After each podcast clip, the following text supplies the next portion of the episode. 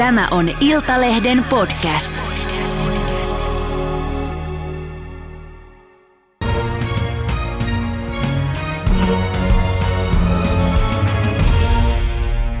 Tervetuloa Hypöpankin pääekonomisti Juhana Proterus. Kiitos. Me puhumme nyt heikentyneistä talousnäkymistä, on paljon synkkiä pilviä taivaalla ja siitä, mihin asuntovelallisten tuota kannattaisi nyt varautua ja myös sellaista, jotka ei vielä ostanut, ehkä miettii, että ostavat mm. tai remontoivat tai myyvät. Mutta siis hinnat on kallistunut Suomessa nyt sellaisella vauhdilla, ettei moista on nähty yli 30 vuoteen. Eli me puhumme inflaatiosta. Niin kerros nyt, mikä se tuore inflaatioluku oikein on ja mistä se siis kertoo? Tuoreen inflaatioluku on 5,7 prosenttia, että maaliskuussa se oli vielä inahduksen korkeampi 5,8 prosenttia, joka oli tosiaan tämä euroajan ehkä surullinenkin ennätys. No se kertoo siitä konkreettisesti, että sillä samalla rahamäärällä saat tänä vuonna, kun meet kauppaan tai, tai bensapumpulle, niin vähemmän tavaroita, palveluita kuin viime vuonna. Eli se, mitä me kaikki arjessa koetaan, niin, niin se, tämä tilastot niin kuin kokoaa sen todellisuuden sitten numeroksi. Mm, eli ostovoima heikkenee suomeksi sanottuna. Kyllä, juuri näin. Mm. No minkä takia nämä hinnat nyt nousee näin paljon? No siinä syynä on, on niin kaksi keskeistä tekijää.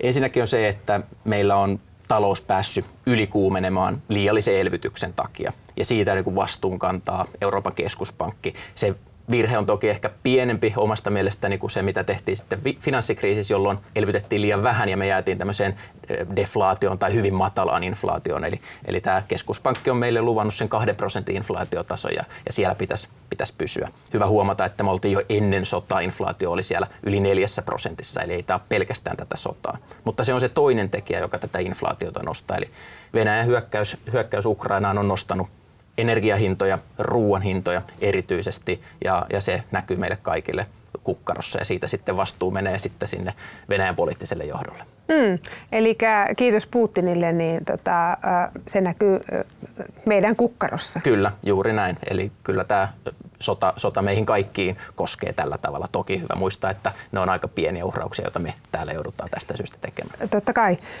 No, mitä vaikutuksia näet sillä, jos, jos Venäjän sotiminen Ukrainassa jatkuu pitkään? No, talouden tai inflaation kannalta sillä ei enää ole niin kovin suurta merkitystä. Venäjä on jo katkassut sähkön tuonnin Suomeen, sen voi tehdä vain kerran, että et voi tietyllä tavalla kahta kertaa hävitä sitä, sitä Venäjän tuontia. Ehkä se iso vaikutus taloudelle on, että se tosi suuri potentiaali, joka meillä olisi, ajatellaan vaikka Kaakkois-Suomea, mikä siellä olisi taloudelle ja, ja työllisyydelle venäläisten turistien myötä tai, tai kansainvälisen kaupan kautta itärajan yli, niin se potentiaali jää kyllä pitkäksi aikaa piiloon. Eli se on se iso vaikutus, jos ja, ja pelkään kun tämä konflikti kestää pitkään. Niin, ja, ja vaikka ei kestäisikään, niin faktahan on kuitenkin se, että energi, energiaostot lopetetaan Venäjältä, eikä ne talouspakotteetkaan tuosta noin vaan häivy. Juuri näin. Itse odotan, että nämä energian kustannukset ja ruoahinnat jää tälle korkeammalle tasolle. Eli se tarkoittaa sitä, että täytyy tottua näihin korkeampiin hintoihin, mutta se ei tarkoita sitä, että nämä hinnat nousis vielä vuoden päästä tai kahden vuoden päästä tätä poikkeuksellisen nopeata vauhtia. Mm. Talouskasvuennusteita on rukattu tässä nyt alaspäin. Viimeksi eilen EU-komissio tai toisessa päivänä laski talousennustettaan. Mennäänkö tässä kohti Euroopan laajuista taantumaa? Pessimistisimmät ovat veikanneet jopa tällaista. No, kuluvan vuoden osalta en näe taantumaa. Tämä Euroopan komissiokin ennuste, niin, niin he laski sitä ennustetta merkittävästi, että ennen sotaa he ajattelivat, että kasvoisi semmoista 4 prosenttia, nyt ne ajattelevat, että se on vajaata 3 prosenttia, eli selvästi hitaampaa ja heikompaa kehitystä tämän sodan takia, eli kyllä se meihin kaikkiin iskee, mm. mutta ei mitään tällaista laajaa taantumaa, että ehkä ne taantumariskit enemmän kohdistuu omasta mielestäni sinne vuoteen 2023-2024, kun pitää tämä inflaatio saada kuriin ja, ja siinä voi helposti sitten myös mennä yli, eli keskuspankki voi yrittää tappaa sen inflaatio vähän niin kuin liiankin isoilla aseilla, jos ei se sitten tällä, tällä tavalla pehmeästi tule alas. Mm, tarkoitatko, että tämä nostaa liikaa korkoja? Nostaa liikaa korkoja ja kiristää liikaa rahapolitiikkaa, mutta tällä hetkellä näkymä on se, että, että vielä tämä vuosi kyllä meillä talous kasvaa, mutta hitaasti tai hitaammin kuin ilman sotaa tai kuin viime vuonna Suomessa. Mm. Ja jos puhutaan asumisesta ja asuntomarkkinoista, asumisen kuluista, kaikki meidän on asuttava jossakin, olipa se muoto sitten mikä tahansa, niin mitä sä sanot nyt, että, että mihin tässä kannattaisi nyt ylipäätänsä kotitalouksien varautua? Onko, onko, voiko olla tilanne se, että, että itse asiassa hi, tämä inflaatio kasvaa no. ja, ja, ja energiakustannuksetkin vielä kasvaa, että meillä on edes nähty sitä? No voi olla, että on toki mahdollista, että vielä tulee uusia ennätyksiä, mutta uskon itse, että nämä korkeimmat inflaatioluvut tästä alkaa pikkuhiljaa jäämään taakse, mutta inflaatio on edelleen liian nopeata, eli ei ole sitä kahta prosenttia, mitä keskuspankki on, on meille, meille luvannut, mutta niin kuin sanoin, kahta kertaa ei voi sitä Venäjän energiantuontia menettää, ja hyvä huomata, että esimerkiksi nämä öljyn hinnat niin on sieltä jo laskenut niistä maaliskuun alun ennätyslukemista, eli ei tässä enää ole semmoisessa kiihtyvän inflaation tilanteessa. Mm. No, äh, minkälaiseen korkojen nousuun sinun mielestä nyt kuitenkin asuntovelallisten olisi syytä varautua? Meillä on sukupolvi, joka on tottunut miinusmerkkisiin lukuihin, eli siis ei käytännössä katsoa korkoja. Joo. Kyllä itse, itse odotan, että esimerkiksi 12 kuukauden Euribor, joka on tämä yleisin viitekorko näissä asuntolainoissa, niin nousisi vuoden lopussa sinne puolen prosentin ja prosentin väliin. Tänään 0,3. Tänään 0,3. Juuri näin. Eli vielä selkeää kasvua jatkuu tänä vuonna näistä nykylukemista. Eli ei ole vielä ohi. Ja sitten ensi vuoden puolella vieläkin korot nousis ensi vuoden lopulla sinne jonnekin puolentoista prosentin paikkeille, mikä on markkinoidenkin odotus, mutta jäisi suurin piirtein niille tasoille. Se tarkoittaa tavalliselle asuntovelalliselle, että jos on semmoinen vajan 200 000 euroa asuntolaina, niin menisi tililtä semmoinen 150 euroa korkoihin enemmän kuin aikaisemmin. Ja ens, kuukaudessa. Kuukaudessa. Mm. Ja ensi vuonna menisi sitten 250 euroa enemmän kuukaudessa kuin mitä on mennyt sitten näiden miinuskorkoaikoina. Eli sen tyyppiseen korotukseen on kyllä omasta mielestäni syytä varautua. Hyvä huomata se, että kyllähän tässä asuntovelalliset on elänyt tietynlaista kissanpäiviä, kun, kun korot on ollut siellä miinuksella ja, ja omistusasuminen on ollut huomattavasti taloudellisesti kannattavampaa kuin vuokra-asuminen, varsinkin näissä kasvukeskuksissa, missä hinnatkin on vielä, vielä ollut nousun päällä. Eli, eli kyllä tämä tilanne ehkä tasottuu sitten vuokra-asumisen ja omistusasumisen välillä, e, mutta, mutta näilläkin ennusteilla edelleen omistusasuminen tulee taloudellisesti edullisemmaksi pitkän päälle kuin vuokra-asuminen. Niin, sä sanoit, että näkisit, että tuommoinen puolentoista prosentin koron nousu, mutta kyllä markkinoilla on ollut spekulaatioita siitäkin, että se voisi olla jopa kaksi prosenttia. Se on pikkusen tullut alaspäin niistä korkeimmista, että se on pyörinyt siellä puolentoista ja kahden prosentin välillä tämä markkinoiden ennuste, missä ne Euriborit tulee olemaan. Itse on ollut ehkä semmoisen puolentoista prosentin tuntumassa oma, oma odotus jo vähän tässä pidemmän aikaa ja oikeastaan kiinnostavaa on se, että tämä sota ei muuttanut näitä korko-odotuksia juuri mitenkään. Että jos katsoo kyllä. markkinoiden korkoennusteita, niin sieltä ei kyllä tätä Euroopassa käytävää sotaa oikein millään, millään pysty näkemään. Eli, eli se, se on kiinnostava piirre. Mm. Ja ehkä kotitalouden on kyllä syytä varautua vielä pikkusen korkeampiinkin korkoihin, että ehkä sinne kahteen kolmeen prosenttiinkin tietyllä tavalla ei varra venettä kaada, kun asuntolainaaja tulee hypoon tai muuhun pankkiin, niin, niin se täytyy finanssivalvonnan ohjeistuksen mukaan stressitestata 6 prosentin kyllä. korolla. Eli siinä kyllä jää vieläkin aika paljon bufferia siihen, mitä, mitä kyllä asuntovelalliset on, on mankeloitu tässä viime, viimeisten vuosien aikana. Mm. Että, että kunhan ei ole sitten ylivelkannuttu sen jälkeen pikavippeihin ja pidetty se oma talous tasapainossa, niin uskon, että kyllä tästä asuntovelalliset selviää näistä korkoennusteista. Niin, me kuitenkin tiedetään, että, että sata varmasti on, on asiakkaita, ää, joilla ei ole toi stressitesti ihan mennyt noin niin kuin sä sanoit. Plus täytyyhän tässä ottaa huomioon se, jos me puhuttiin inflaatiosta, mm. että vaikka asuntolainojen korot nousisivat vaikka puolitoista prosenttia, jos tämä kaikki muu hinnan nousu on jo tämmöistä, niin ei sieltä yhtäkkiä lähekkää sieltä kukkarosta se 200 tai 250, vaan sieltä voi lähteä 5-700. Yhtiövastikkeet nousee, energiakustannukset kustannukset, kaikki ruoka, autolla liikkuminen, niin se voikin olla yhtäkkiä se 7 tai 500 ja se on monelle iso raha. Se on, se on monelle iso raha ja, ja kyllä tämä ostovoiman laskeminen on tänä vuonna aika vääjäämätöntä. Että vaikka palkat tässä hyvin vahvassa työllisyystilanteessa nousee tänä vuonna semmoisen 2-3 prosenttia, niin ei se ole tämmöistä 5 prosenttia, missä se inflaatio huitelee. Eli, eli kyllä ostovoima meillä laskee. Mutta ehkä hyvä muistaa se, että meillä on tässä koronavuoden aikana aika moni tai itse asiassa historiallisen moni keskiluokastakin säästänyt puskureita vähän niin kuin pakon takia. Ei ole voinut matkustaa, ei ole voinut käydä ulkona, ei ole voinut käyttää palveluita. Kotitalouksilla on yli 100 miljardia euroa siellä talletustileillä vähän niin kuin tulivoimaa varalla. Ja, ja kyllä itse ajattelen niin, että tämä vuosi on ihan hyvä hetki myös niitä, niistä säästöjä käyttää, että ei se elämän tarkoitus ehkä pidä olla euromäärän maksimointi sinne kuolinvuoteelle, vaan, vaan sitten nauttia siitä elämästä ja, ja käydä tapahtumissa ystävien ja läheisten kanssa ja, ja tällä tavalla niitä puskureita tänä vuonna on ehkä ihan ihan hyväkin hetki. Mm.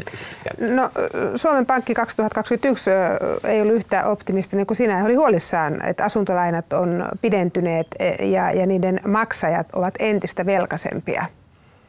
Kyllä meillä on velka, velkamäärät kasvaneet, mutta hyvä huomata, että suhteessa tuloihin meidän asuntovelkaantuminen ei ole kasvanut. Eli meillä on tulot kasvanut, velkamäärätkin on kasvanut, eli siinä määrin on ehkä vaikea nähdä semmoista kovin isoa uhkaa. Suomen Pankilla on tämmöinen oma riskimittarinsa, mitä käytetään esimerkiksi näiden asuntolainojen lainakaton määrittelyyn, jossa sitten jos velkaantumisvauhti todella paljon kasvaa, niin sitten on syytä kiristää erinäköisiä näitä pankkeja koskevia sääntelyitä, mutta tällä hetkellä se ei kerro mistään tämmöisestä nopeasta velkaantumisesta, mm. itse asiassa päinvastoin. Kyllä, kyllä. Hei, Mennään asuntomarkkinoihin. Uusien asuntojen kauppa on romahtanut nyt pääkaupunkiseudulla alkuvuonna viime vuodesta ja teidän oma ennusteen mukaan asuntojen reaalihinnat tulee laskeen tänä vuonna ja sanotte, että eniten laskuvaraa on pienissä asunnoissa, jos puhutaan nimenomaan kasvukeskuksista. Niin mistä tässä on kyse? Tämä kuulostaa ihan historialliselta.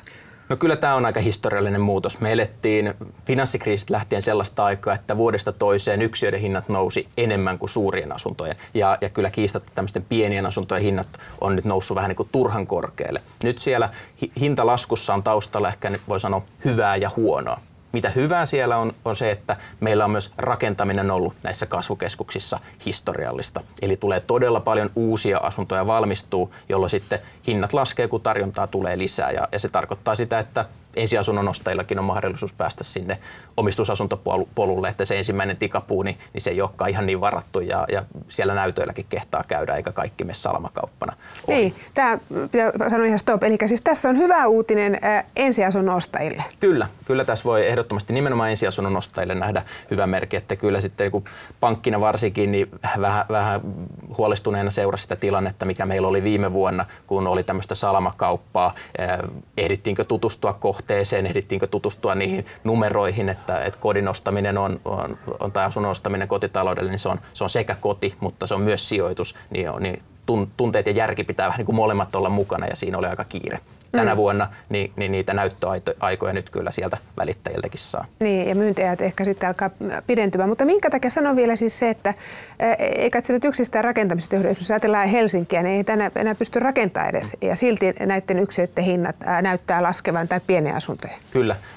Erityisesti odotetaan kasvukeskuksissa, sanotaan esimerkiksi Jyväskylä, Kuopio, jopa Espoo, Vantaa tai Tampere, missä yksilöiden hinnat tänä vuonna taistelee sen miinusmerkin kanssa. Voi olla, että Helsingissä ei ihan sinne miinukselle mennä. Viimeksi on silloin 2001 mm. yksilöiden hinnat Helsingissä laskenut, että kyllä siitä, siitä pari vuosikymmentä on, on aikaa, kunnes tämmöistä on edellisen kerran nähty. Mut miksi nyt? Mik, no, mi, nyt, nyt siinä näkyy tämä kaksi tekijää. Mm. Valmistuu oikeasti historiallisen mm. paljon asuntoja tänne kasvukeskukseen ja erityisesti niitä pieniä asuntoja. Ja samaan aikaan tämä kysyntätilanne, sota on tuonut uutta epävarmuutta ja varsinkin nämä asuntosijoittajat on nyt vetäytymässä tämmöiset yksityiset sijoittajat, jotka on ehkä luottanut tiettyihin tuottolukuihin, nyt eletään aikaa, että sekä ne vastikkeet nousee, mistä on puhuttu, ne, ne rahoituskulut nousee, mistä on puhuttu, eli korot nousee, ja, ja sitten puolestaan ne vuokrat ei nouse, eli, tai jopa itse asiassa pikkusen laskee mm. näissä kasvukeskuksissa. Silloin se tuottoyhtälö vähän niin kuin heikkenee molemmista päistä, lisää kuluja ja vähemmän tuottoja, ja se ei enää olekaan yhtä houkutteleva. Mm.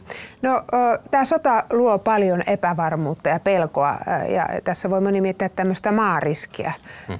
Niin mitä sä sanot ihmisille, jotka nyt miettii, että a, uskallanko mä nyt ostaa asuntoa, mitä jos tämä sota laajenee ja, ja silloin menetän kaiken, vai kannattaisiko minun nyt ostaa vai uskallanko remontoida? Et mit, mitä neuvoja ja vinkkejä annat nyt ihmisille, jotka pohtii tällaisia asioita? No mä neuvosin pitämään vähän niin kuin pään kylmänä enkä ylireagoimaan suuntaan tai toiseen. Eli jos me katsotaan Hypon tai Euroopan keskuspankin, Euroopan komission laskelmia, niin Suomessa ei ole mitään tämmöistä asuntokuplaa, joskaan ei mitään asuntoaleakaan, mutta kukaan uskottava taho ei, ei, ei ennusta, että asuntojen hinnat olisivat jotenkin määräämättömän korkealla ja puhkeamassa, vaikka toki ennusteet kertoo, että tulevina vuosina kasvukeskuksissa hinnat ehkä ennemminkin pikkusen nousee ja sitten hajastusalueilla laskee. Mutta että tavallisen kotitalouden ei kannata juurikaan yrittää ajoittaa sitä markkinaa, onko nyt juuri se paras kuukausi tai hetki ostaa, vaan lähteä, lähteä sitä asiaa ajattelemaan niistä oman talouden tarpeista ja taloustilanteesta. Eli niin kuin mainitsin, se, se tarpeet pitää olla, onko se asunto, erityisesti kannattaa miettiä sitä, että onko se sellainen, joka palvelee minua, sanotaan kaksi-kolme vuotta enemmän, kuin, tai yli kaksi ja kolme vuotta tästä eteenpäin. Jos se, jos se on tämmöinen lyhytaikainen asumistarve, on miettimässä muuttoa muualle tai tulossa perheellisäystä, jonka takia tarvitsee lisää tilaa, niin silloin ehkä kannattaa jättää asunto ostamatta tai asua vuokralla tai, tai ei kannata tehdä tämmöistä erityisen persoonallista remonttia, joka ei sitten sitä hintaa nosta. Että, että siinä mielessä se, se asumisen tarve on tärkeä. Ja sitten myös ne talousluvut, eli onko se sopiva omaan kukkaroon, omaan työllisyysnäkymiin. Ne on sellaiset asiat, mistä sitten voi myös se asuntolainapankin kanssa keskustella. Että kyllä viimeistään siinä pankin kanssa keskusteltaessa se, se asiakas tulee jalat pinnan päälle niistä, niistä unelma, unelmista sinne realiteetin puolelle, koska pankille on ihan yhtä lailla tärkeää, että se asiakas selviää niistä maksuista myös heikkoina aikoina, myös korkeampien korkojen aikana. Mm. No mutta jos ajatellaan esimerkiksi äh, äh, meillä on paljon remontoitavia asuntoja ja siis oma, omakotitaloja ja nyt me tiedetään, että kaikki kustannukset nousee myös sillä puolella. Kaikki tarvikkeet, äh, niin äh, pitääkö tästä ajatella, että, että nyt ei ehkä ole sitten järkevää remontoida, kun tulee niin kalliiksi, vai mitä sanot siihen? No en sanoisi niin, sanoisin, että kyllä tämä korkeammat energiahinnat tarkoittaa sitä, että aiempaa enemmän erilaiset lämpön talteenottovaihtoehdot, eristysvaihtoehdot, varsinkin jossain vanhemmissa omakotitaloissa, että laitetaan villaa seinän väliin, niin se voi maksaa itse aika nopeastikin tämän tyyppiset toimet. Ne, ne kohteet, missä maalämpö on teknisesti ja taloudellisesti mahdollista, eli, eli kun me nyt on sitten omakotiasuja tai taloyhtiö, nyt eletään taloyhtiöiden yhtiökokousten kul, kultakautta, niin kannattaa ottaa yhtiökokouksessa ihan rohkeasti esiin, että pitäisikö meidänkin, meidän taloyhtiö selvittää tällaisia vaihtoehtoja, koska näillä energiahinnoilla ja näkymillä niin tällaiset säästötoimet ei ole pelkästään ympäristötekoja, vaan ne voi myös olla oikein järkeviä taloudellisia tekoja. Mm. Moni taloyhtiö, joka on siirtynyt maalämpöön, niin näkee kustannushyödyn heti, eikä tarvitse edes ottaa yhtiölainaa. Että se maksaa itsensä takaisin saman tien. Juuri näin kyllä, jos, jos on maalämmön hankkinut tai muuten on er-, erityisen energiatehokas energiapihitalo, niin kyllä he voi itseään onnitella. Kyllä tässä tilanteessa on tapahtunut se ilmiö, että, että tällaiset talot on tullut entistä haluttavammiksi, eli ostajat on näistä valmiita maksamaan enemmän kuin sitten energiasyöpöistä, koska siellä ne kulutkin on kalliita nyt ja, ja näköpiirissä olevassa tulevaisuudessa. Mm. Mutta vielä tähän asuntomark- asuntomarkkinoihin ja, ja tähän pieniä asuntoja yksiöiden hinnanlaskuun, ä, niin eikö kuitenkin ole niin, että, että nyt kun tämmöinen historiallinen käänne on tapahtunut, niin ä, moni rupeaa odottamaan, että jospa ne laskee tästä vielä enemmän. Ja e, mehän emme tiedä sitä, vaikka niin kävisikin.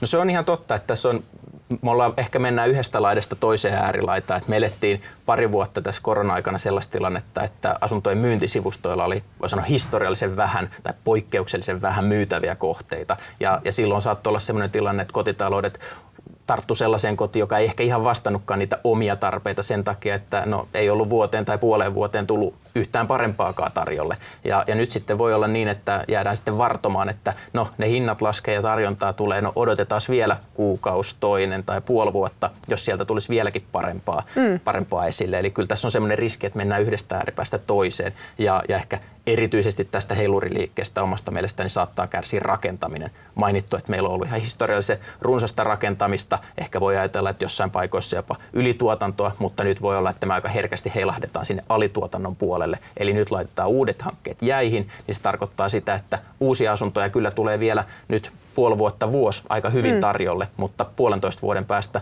2023 lopulla voi olla, että uusia asuntoja ei sitten juurikaan kaupa. Niin, mutta kyllähän se ostajana harmittaa, jos nyt maksaa liikaa, jos olisi puolen vuoden päästä saanut sitten halvemmalla. Niin mitä uskallatko arvioida sitä, että paljonko, hin, paljonko laskuvara tässä vielä voisi olla? Romahduksesta tuskin puhumme.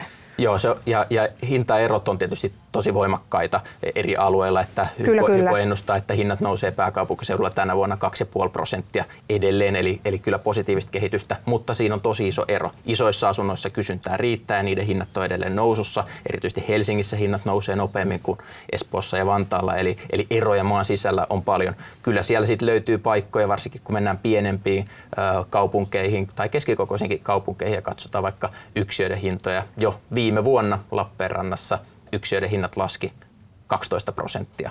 Eli hyvin merkittävä pysähdys ja ei se kyllä Kaakkois-Suomen tulevaisuus nyt mitenkään erityisen ruususelta lyhyellä aikavälillä näytä asuntomarkkinoiden puolesta. Mm, mutta uskallatko veikata sitä, jos ajatellaan nyt vaikka pääkaupunkiseudulla, täällä asuu paljon ihmisiä. Et, et, jos puhutaan näistä yksiöistä, niin. Niin, niin sanotaan, että odotan, että pysytään hyvin pienissä miinusmerkeissä, että hinnat laskee yksiössä sitten yhtä kahta prosenttia, eli en odota mitään tämmöistä 12 prosenttia pääkaupunkiseudulle hintojen laskuun. Siinä on myös vähän se ilmiö, että ne myyjät ei ole kovinkaan valmiita antamaan niitä alennuksia. Eli sitten se ilmiö, mikä tapahtuu asuntomarkkinoilla on, että kauppamäärät laskevat ja myyntiät pitenevät. Ja sitten odotetaan, että se markkina taas toipuu ja ollaan valmiita maksamaan niitä myyjien pyytämiä pyyntihintoja. Eli, eli se ei välttämättä hinnoissa näy niin paljon kuin se näkyy siellä kauppamäärissä. Mm. Äh, niin kuin sanoit tuossa, asuntomarkkinathan on hyvin eriytyneet Suomessa ja riippuu täysin siitä, että mistä alueesta puhutaan alueita. Saat kerrostalo ilmaiseksi eikä, eikä sitä sulle tuu muuta kuin kuluja, mm. ei paljon hyötyä. Mutta sano vielä tähän loppuun se, että tavallisien ihmisten, kuluttajien, kotitalouksien, niin mitä merkkejä tässä nyt kannattaa tutkailla ä, taloudessa ja, ja asuntomarkkinoilla vielä, että et, et missä pitää olla niin kuin tuntosarvet hereillä, kun miettii, mikä se siirto sitten onkaan, myykö, ostaako vai remontoiko. Mitä tässä kannattaa katsella? Mä sanoisin, että se kaikkein tärkein on se kotitalouden oma tilanne. Mm. Eli, eli mikä on sen kotitalouden työllisyys- ja tulonäkymät. Sillä on tosi iso merkitys tietysti, jos on ollut työpaikka Venäjän viennissä tai venäläisissä turisteissa riippuvalla alalla, niin se on selvää, että oma talouden tulevaisuus näyttää nyt aika erilaiselta. Mutta aika monelle meillä se ei ole se tilanne, että, että oltaisiin mitenkään mm. kaupassa oltu kiinni. Ja, ja sitten samaan aikaan, niin kuin mainitsin, ne kotitalouden omat tarpeet. Et jos aikoo asua tietyllä asuinalueella, se asumistarve on aika aika pysyvä, niin, niin silloin sitten voi lähteä siitä liikkeelle, että kyllä sitä asuntoa uskaltaa ostaa ihan näissäkin oloissa. Koska niin kuin mainitsin, kyllä se omistusasuminen tulee edelleen, vaikka ne korot nousisi sinne puolentoista prosenttiin tai vähän päällekin, niin se on edullisempaa asumista kuin vuokra-asuminen ja niin kuin aloitettiin, jokaisen mm. meistä pitää asua jossain. Niin, ja, mutta voiko olla niin, että, että tästä eteenpäin sitten 5 tai 7 vuotta, niin ne korot on jo 4 prosenttia tai 5 prosenttia?